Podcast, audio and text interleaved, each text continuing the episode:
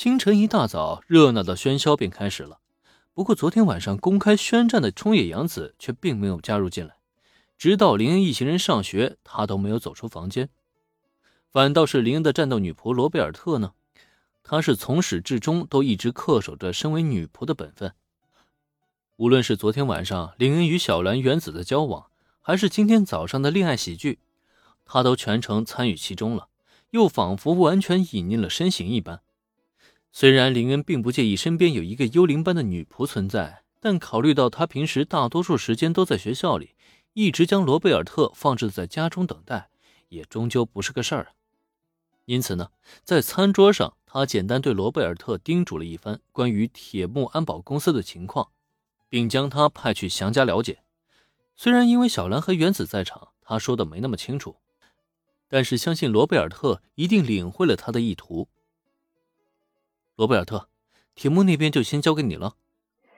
是，林恩少爷。请放心，交给我吧。交代完之后，林恩与小兰和原子一起走出了公寓。不过，就在下了电梯，林恩却发现原子一番捣鼓之后，最终竟然又将那碍眼的发箍给带了回来。哎，之前不是挺好的吗？怎么又变回来了？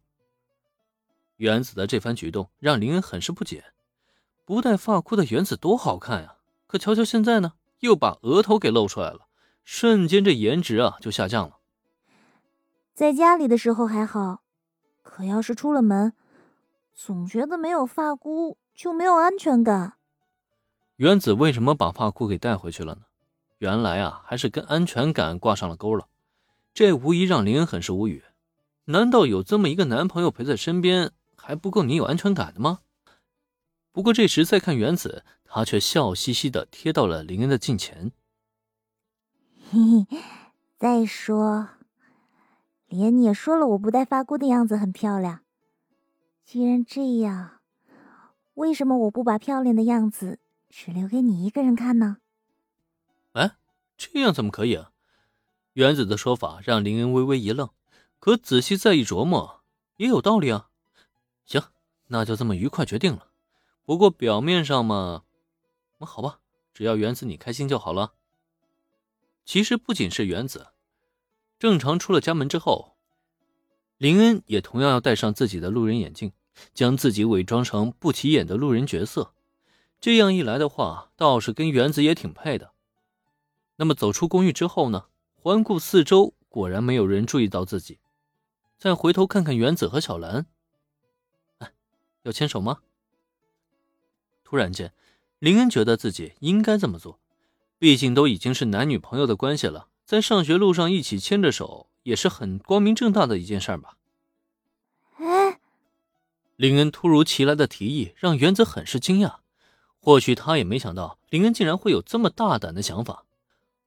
可惊讶过后呢，他却十分主动的抓起了林恩的左手，与心爱的男朋友一起牵手上学，这可是他曾经梦想的成就之一啊。机会就在眼前，他又怎么可能不牢牢把握呢？至于小兰嘛，虽然害羞的她呢，有些不太敢在大庭广众之下与林恩牵手，可既然有了原子一马当先，她在迟疑之后，依旧还是带着红扑扑的脸蛋轻轻握住林恩的右手。很好，感受着掌心传来的热度，林恩的心情啊，别提有多高兴了。果然呢，有女朋友就是好。他右手牵小兰，左手牵原子，妥妥的人生赢家呀！这美好的一天啊，从这一刻开始了。唯一比较可惜的是，虽然一路之上的牵手很愉快，可在临近学校，随着路上的学生逐渐增多，小兰终究还是主动撒开了手。她不是害羞被人看见，而是因为。咱们一起交往的事情，果然还是不要太张扬的比较好。毕竟恩君的名气那么大，如果传出我和原子与恩君一起交往，这样的影响会很不好的。小兰之所以这么做呢，其实更主要的还是为林恩考虑。